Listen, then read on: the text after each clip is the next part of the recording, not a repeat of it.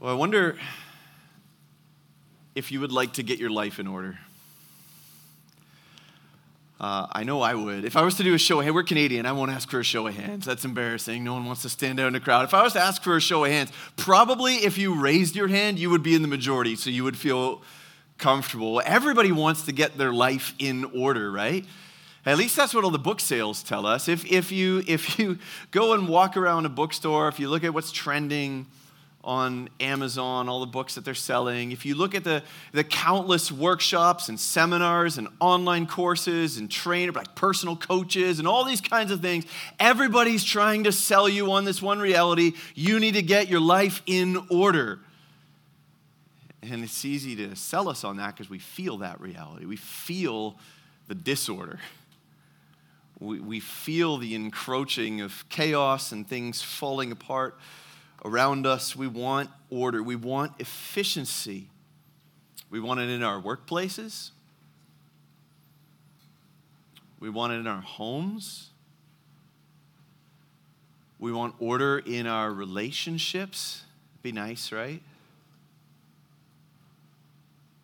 In all kinds of places. In 1990, a man named Dick Wolf started a TV series, and he apparently was onto something. It became quite popular. It's still running today. It's launched 8 spin-off series, 5 video games, a full-length feature film, international adaptations. As of May 19th this year, over 1,250 episodes of the Law & Order franchise have been aired. Think about that for a second. 1,250 episodes of Law and Order. What's the point? The point is people want order. And in a fallen world where injustice and chaos abounds, our conception of order often is bound up with the reality that we need law. We need justice. For the chaos to be reined in, for the evil to be reined in, it must be done, brought in with justice. Everything must be ordered rightly, seen rightly, responded to rightly, that the good would be named good, the evil would be named evil, and the appropriate and proportionate responses would be taken. It sounds good, right? I'm not setting you up for a trick question. It actually does sound good. The reason it sounds good is because order is part of God's good creation. It's the way He designed this world to work, where everything has its place, everything rightly defined, rightly proportioned, rightly functioning in its proper place at the proper time, is the way the world is supposed to work. I want to argue this morning, it's a moral category, and it's one that's worth pursuing. This morning, what we're going to do is we're going to try to take a trip. Starting in Genesis, we want to take a trip through the Bible, through each of the stages of redemptive history, from creation and fall and redemption and new creation, although ironically, we might do it a little bit out of order as we go through. I'll leave that up to you to figure out in a minute. In any case, what we're going to do is we're going to ask what each stage of redemptive history, what each stage of unfolding history in scriptures actually teaches us about order. What does it say to us? The first thing we see is this: creation tells us that order is good. How does creation tell us that? There's all kinds of ways. One is simply the theme of separating. Did you pick up on it as James was reading through? In verse 4, this is the first time we come across it. God saw that the light was good, and so what's the appropriate response? If something is good, and then there's an other thing, darkness, that's not, what's the response? To separate. So you separate the good from what is not. You separate the light from the darkness. You pick up on this in verse 6. God said, let there be an expanse in the midst of the waters, and let it separate the waters from the waters, so that the earth would become habitable, a place where humans can live.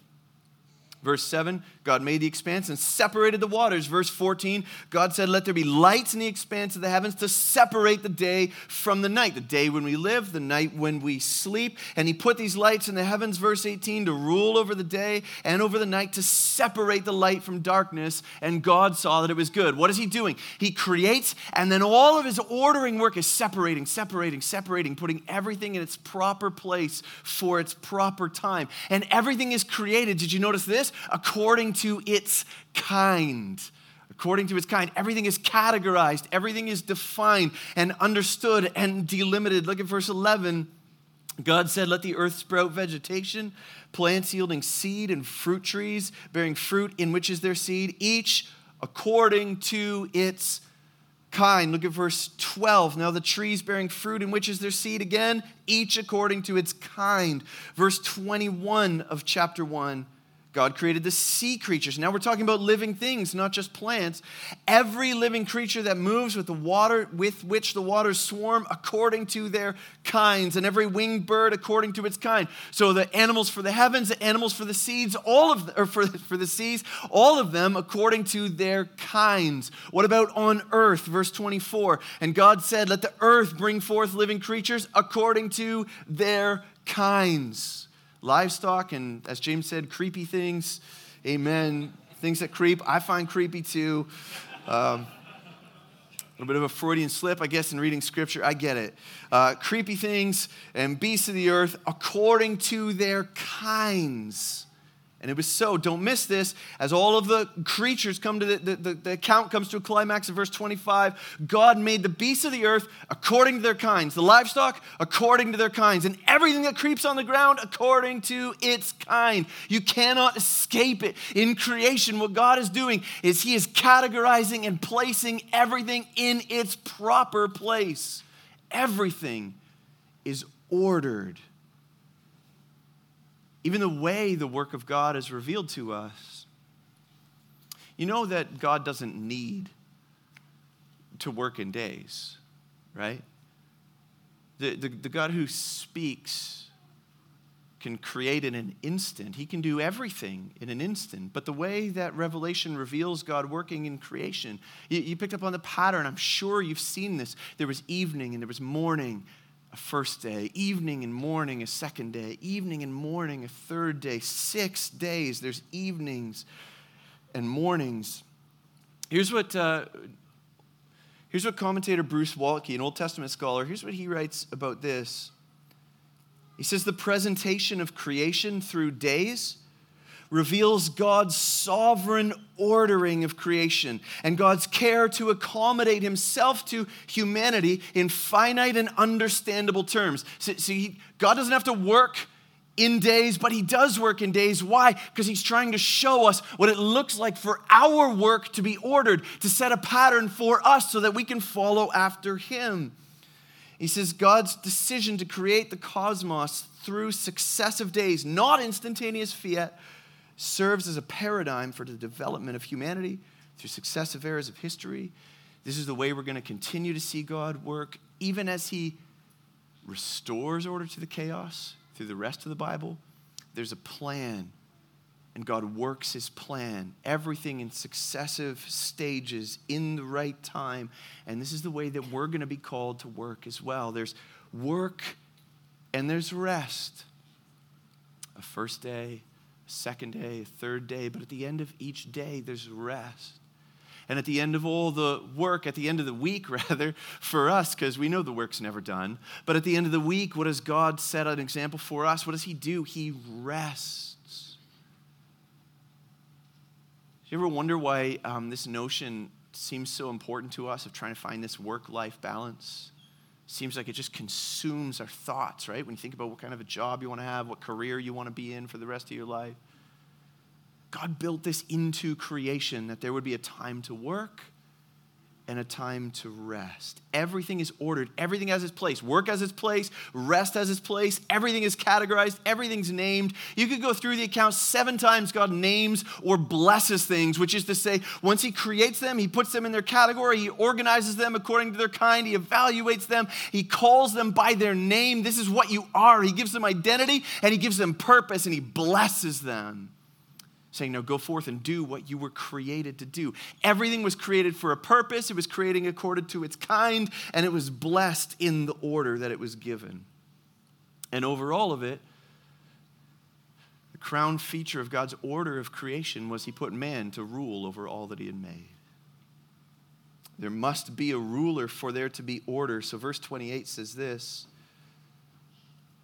God blessed them, and God said to them, Be fruitful and multiply. Fill the earth and subdue it. Have dominion over the fish of the sea, over the birds of the heaven, over every living thing that moves on the earth. See those three categories? Those are the categories, right? The animals for the heavens, the animals for the waters, the animals for the dry land, and man to rule over all of it. Everything in its place and man over all of it.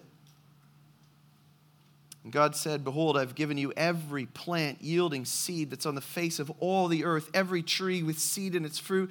You shall have them for food." This is like, this picture is like, it's not like when dad leaves the house, at least not in our home. When I leave the house and the kids, and it's like, okay, you guys are in charge, good luck, and then I go.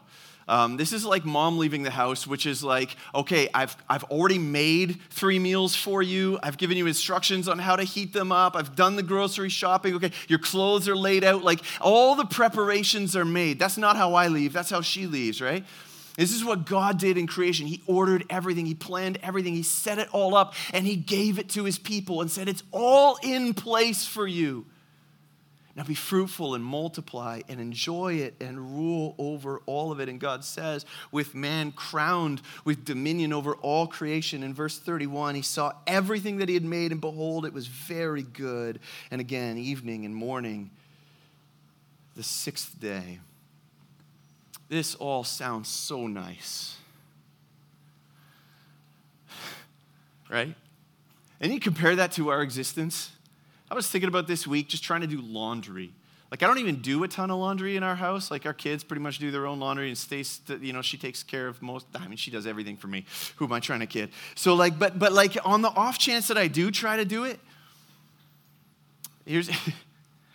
you know, you go down and it's like, oh, someone else is using the machine. It's like, okay, no, you get the right time. Okay, good. And then there's no pods or like detergent or whatever it is that you use, or like you get it and then you get it in and then you forget it. I was talking to a guy this week. He's like, yeah, I didn't know you couldn't leave your laundry. He left his laundry in the washing machine for like 3 days. But you know what happens, right?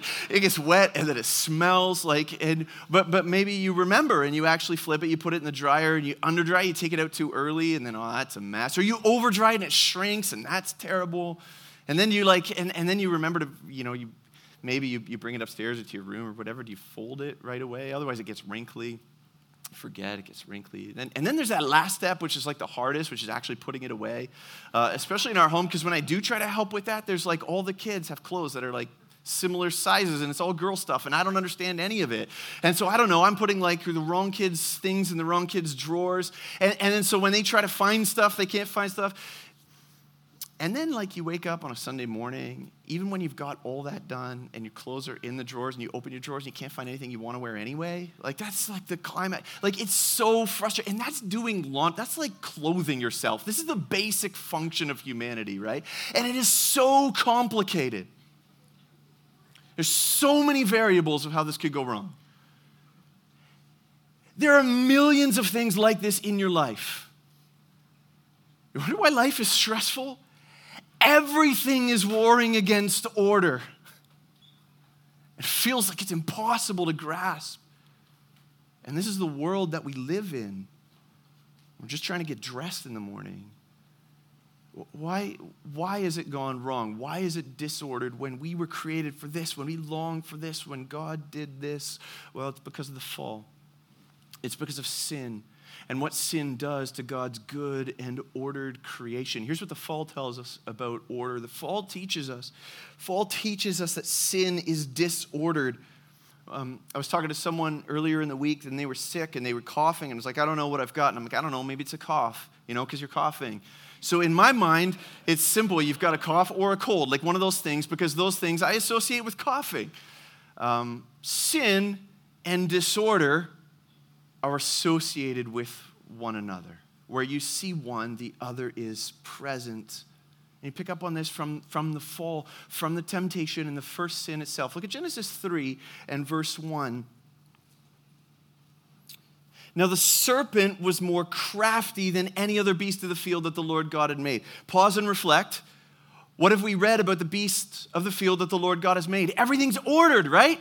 Everything's in its proper place. But now all of a sudden there's a creature that's rising up above and beyond its place. And if you pause and reflect, somehow there is an angelic being from the heavenly realms that's already come out of its realm, out of its ordered place, into this realm, into earth, and entered into a creature. So something is already disordered. But now the creature comes and begins, this crafty creature begins to talk to the woman and begins to subvert the order of creation, where man is supposed to rule over the beasts, but here the beast of the field is tricking the man or the woman. So again, chapter 3, verse 1, the serpent being more crafty, he said to the woman, "Did God actually say, 'You shall not eat of any tree in the garden'?" Now, the "you" there, when the serpent asks her, the "you" is plural. He's asking her to function as the representative decision maker for humanity. Now, here's why that's evidence of disorder, that sin that Satan himself is bringing. In chapter 2, look at chapter 2 and verse 15. Look at what God did. Chapter 2 and verse 15, the Lord God, who had made all things and ordered all things, right? At this point, he's made Adam. He has not yet made Eve. He's not yet created her. So the Lord God took the man and put him in the garden of Eden to work it and keep it. And the Lord God commanded the man specifically, before the woman was even created, "You may surely eat of every tree of the garden, but of the tree of the knowledge of good and evil you shall not eat. For in the day you eat of it, you shall surely die." God gave his command to Adam.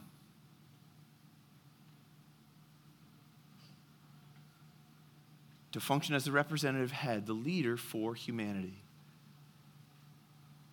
That's not just a pre-fall thing. Look at chapter 3, after Adam and Eve sin, in verse 8.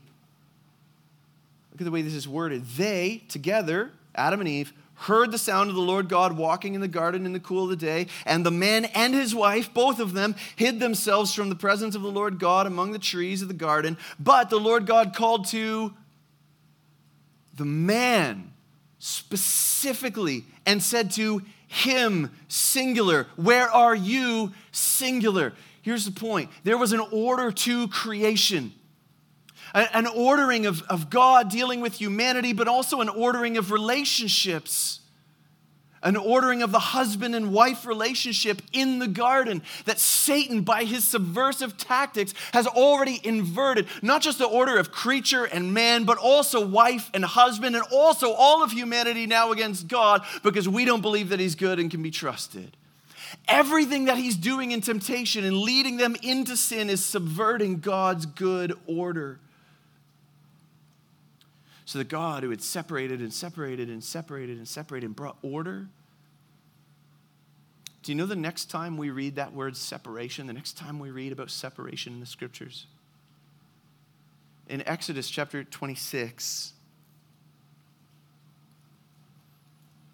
here's a description of how they're supposed to create the tabernacle, how they're supposed to build it.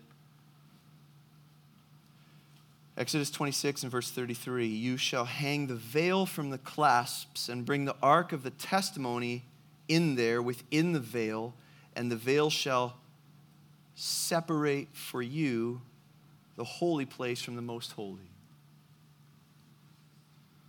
You know what separation is happening now?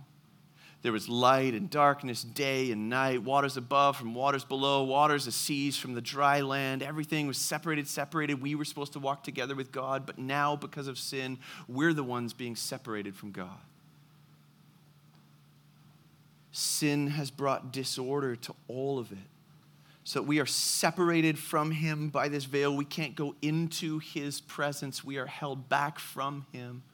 We who were created to know the blessing of walking with him in the cool of the day, to know the blessing of his face shining on us. Do you remember in Numbers chapter 6, the blessing that we were to put on, that the priests were to put on the people so that they would receive the blessing? It was a blessing of the Lord lifting up his face, his countenance, and letting his face shine on them. But this is what happens now because of sin. In Isaiah chapter 59, we read this, "But your iniquities have made a separation between you and your God, and your sins have hidden his face from you so that he does not hear."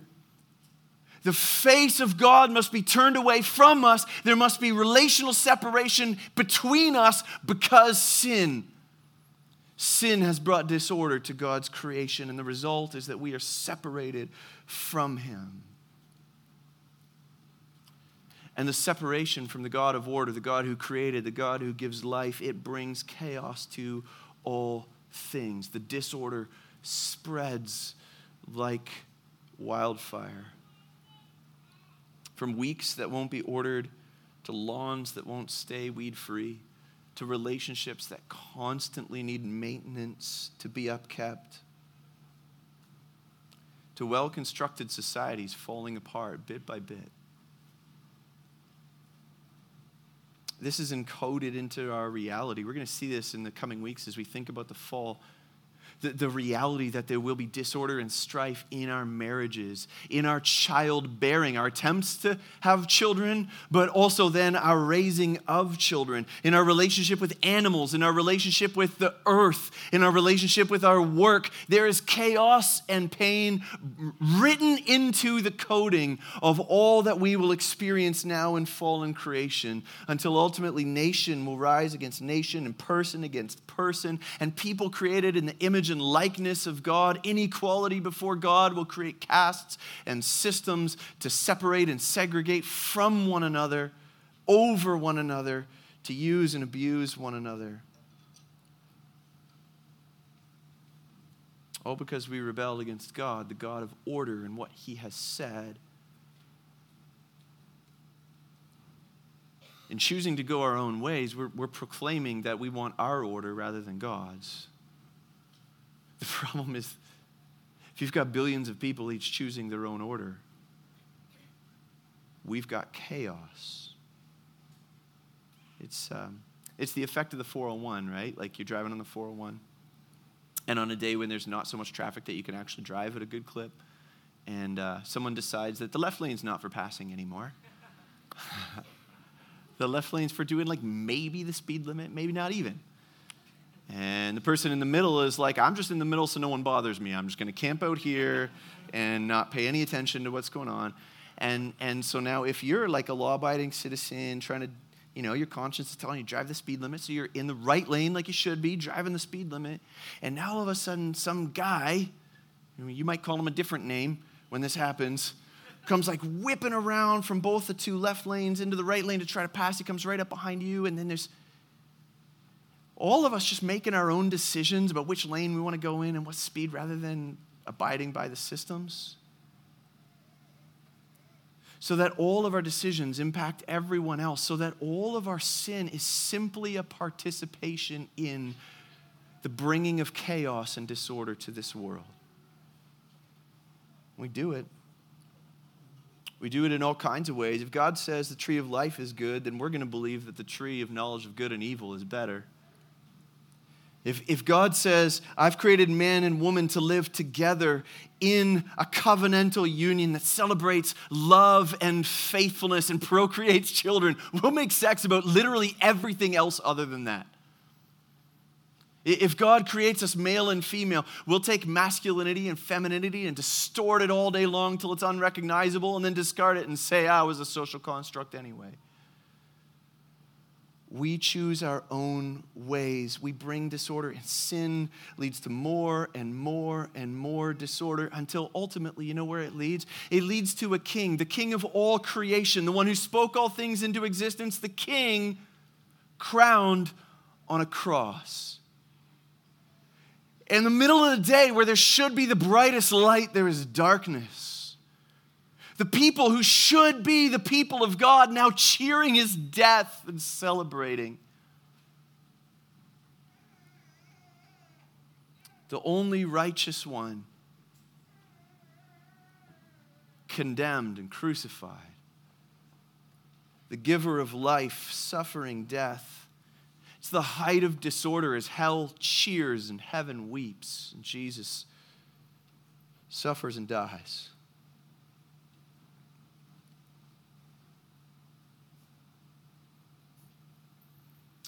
Our sin brings disorder. This is the fallen world that we live in. And I said, we're going to do the story out of order, and I actually did mean it. I want to jump ahead from the fall. I want to jump ahead all the way to new creation. I want to think about our hope. Here's what new creation tells us about order. New creation testifies that there will be order. There will be. This much is certain as God begins new creation, not with preparing everything for Adam, but with raising the last, the true, the better Adam from the dead, and beginning with Adam, the firstborn from the dead, the firstborn of all the resurrection. New creation begins with him. And when Jesus pictures the end, when Jesus pictures the beginning, the new beginning, here's how it begins. In Matthew 25, this is what he says. It begins with separation. Matthew 25 and verse 31, when the Son of Man comes in his glory and all the angels with him, then he'll sit on his glorious throne. Before him will be gathered all the nations, and he will separate people from one another as a shepherd separates the sheep from the goats, the evil separated from the righteous. This must be. Order will be restored. Unless you think it's temporary. The one who brought the disorder in the first place will himself finally be destroyed. In Revelation chapter 20, here's the picture that we're given. Revelation 20, verse 10. And the devil who had deceived them, that ancient serpent from the beginning, what will happen to him? He was thrown into the lake of fire and sulfur where the beast and the false prophet were, and they will be tormented day and night forever and ever. It is certain, it is final, it is without end, and this will be the separation, the order that our God brings, so that the good will finally, ultimately, and forever be separated from the evil. This is the picture of new creation in Revelation chapter 21 and verse 1. Then I saw a new heaven and a new earth. For the first heaven and the first earth, we've been reading about their creation, they had passed away. And the sea was no more, and I saw the holy city, New Jerusalem, coming down out of heaven from God, prepared as a bride adorned for her husband. How fitting! There's preparation. And she's prepared specifically for her husband. Everything is ordered. Everything's in its proper place. Everything is set up rightly. And I heard a loud voice from the throne, saying, "Behold, the dwelling place of God is with man." There was separation, right? But now there's not. He's with us. He will dwell with them, and they will be his people, and God himself will be with them as their God. Do you pick up on the distinction? This is the right ordering. He's God, we're not. He's God, we're the people. Everything in its proper place. He will wipe away every tear from their eyes. Death shall be no more. Neither shall there be mourning, nor crying, nor pain anymore, for the former things, all the disorder, all of it, has passed away. This is not a pipe dream. The Apostle John, when he wrote these words in Revelation 21, he knew it was hard for people in fallen and disordered creation to believe. And so he wrote these words for us in the next verse, in verse 5, Revelation 21, verse 5. And he who is seated on the throne said, "Behold, I'm making all things new." And he added this. He said, "Write this down, for these words are trustworthy and true." Trustworthy and true. This order is our future. More certain than summer that feels like it's never going to come. More certain than the end of a sermon. More certain than death and taxes. More certain than your next breath. His words are trustworthy and true. This is our future. So what we were created for, what we see in creation, that sparks the longing, that builds the desire. It's a good desire. It's a right desire. And we lament the loss of it in the fall, but we live in hope of that future reality that we know it's not lost. We know it will come. We know we will see it. And so where does that leave us now? Here's the fourth thing. The last thing is this: redemption. Redemption tells us to bring order to earth. So in the storyline of Scripture, oh, you guys are on this side, I should do it this way. The storyline of Scripture, okay, so begin with creation, and then there's fall. And if there's new creation, that's the hope of where we're going. In the middle, God is redeeming his creation. And in this in-the-middle stage, until the new creation, what do we learn? We are told to bring order to earth. And you might ask, and you would do well to ask, who in the world are we to bring order to earth? We're the ones who, by our sin, have brought chaos. Well, we're people, if you are a follower of Jesus, we are people who live in light of the cross. The cross where Jesus hung in the darkness as the Father turned his face away from him instead of us. And on the cross as he died and said, "It is finished," the veil of the temple was torn in two forever. The access has been made. The division between us and God has been removed, so that if you put your trust in Jesus, the turning away, the separation of relationship, all of it can be removed, and we can forever be reconciled to our God and live. And now, in light of what he has done for us in the cross, restoring us to God, we become agents of his order in his fallen creation. You think about this? Think about the Great Commission. What does the Great Commission tell the church to do? To go and to make disciples, to help people enter into right relationship with their God. And what is that right relationship? It's the relationship of a servant to a king or a child to a father, a right relationship where we obey. So Jesus says, teach those disciples to obey all that I have commanded until the end of the age, until new creation. So that all of our life, as we go and make disciples and mature disciples and help one another grow as disciples, all of our life is bringing our lives in order to what our King himself has commanded. And I think we intuitively get how this works. Sometimes we don't think it through as deliberately as we should, but I think we intuitively get it. I remember once I was traveling in a town in a third world country, and the host, one of the hosts who was driving me around was showing me different things and helping me understand the culture and the country that we were in. And one of the things that he said to me was, oh, you can tell where Christians live. Christians were in the minority, but he said, you can tell which houses belong to Christians. I said, how can you tell that? And he said, oh, they're the ones that are ordered. He said, they may not have money, but their houses are in order. That struck me. There's something intuitive that we get about this. This is where it must begin, right? It must begin here as we labor to bring order. I think it's important to think about what the New Testament does with this in terms of horizons, what horizons we engage on. Because a lot of times when we think about bringing order, we immediately sort of jump to political or social or socioeconomic. Think about how do we change the world. But if you think about what the New Testament does, the New Testament starts by, first of all, reordering us, right?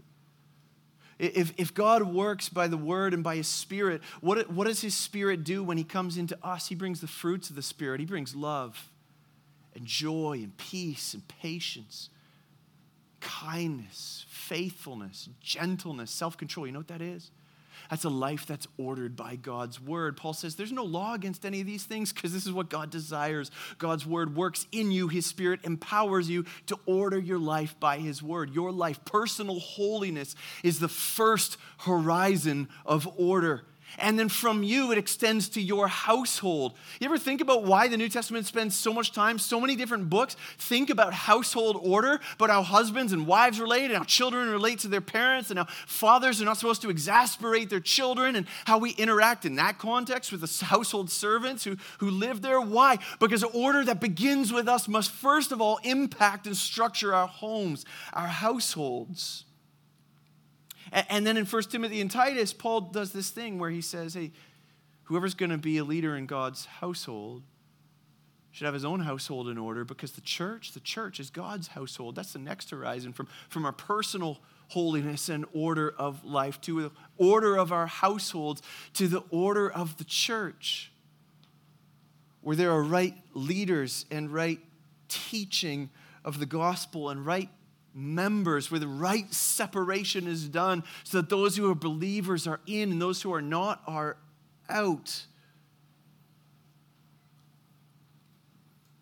But among those who's in, there is love in equality and generosity.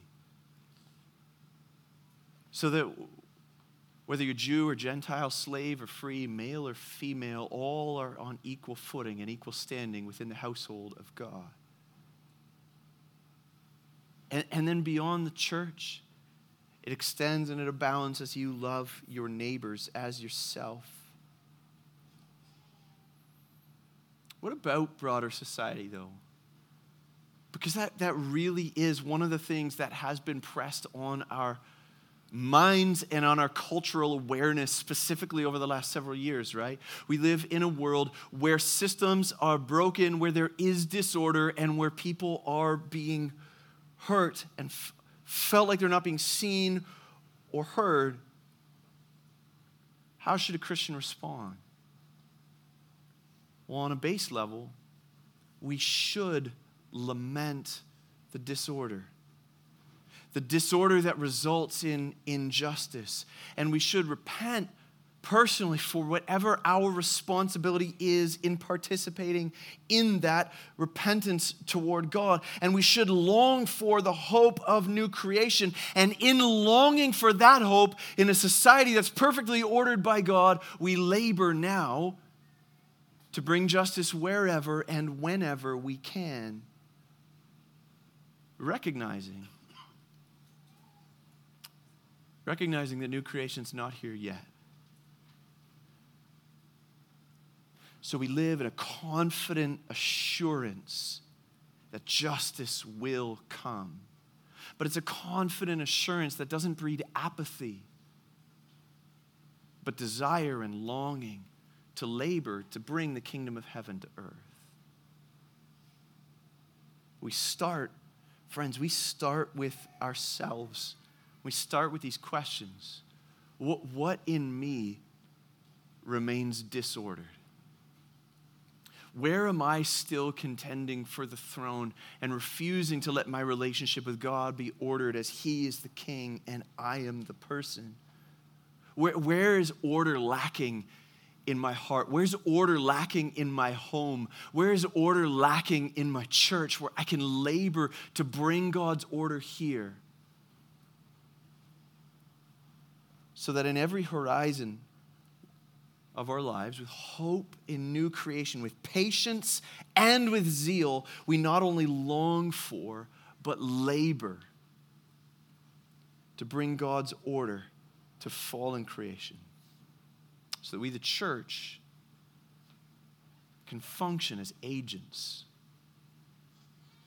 of the order, of the God of order. Let's pray.